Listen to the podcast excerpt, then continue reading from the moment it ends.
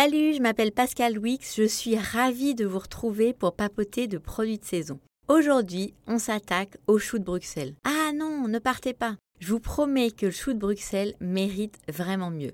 Déjà, c'est un légume particulièrement bon pour notre santé et c'est surtout le meilleur moyen de consommer local et de saison.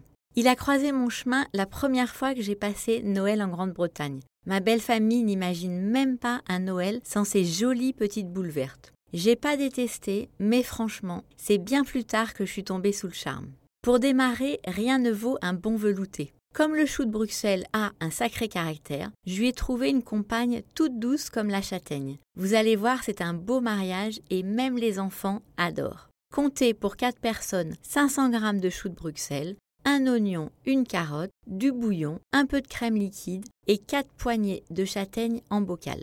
Depuis quelques années, c'est très tendance de rôtir son chou-fleur. Et c'est vrai que c'est délicieux. Figurez-vous que c'est très chouette aussi avec les choux de Bruxelles. Si, si, ça lui donne des saveurs de noisettes que j'adore.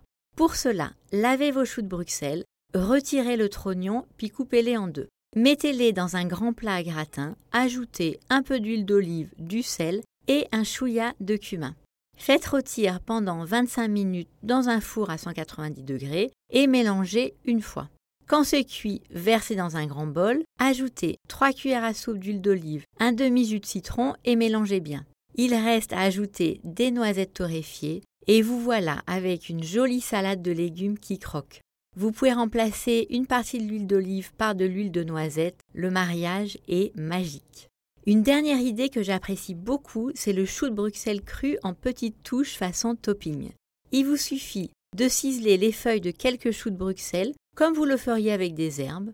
Vous ajoutez ensuite des noix concassées finement, un peu de sel, et vous voilà avec un faux crumble à servir sur un velouté de légumes. Ça donne une touche végétale et croquante vraiment sympa. Dernière idée, j'aime beaucoup râper quelques choux de Bruxelles que j'ajoute à du chou blanc et à des carottes râpées pour en faire un coleslaw super original et bien de saison. Pas mal, non?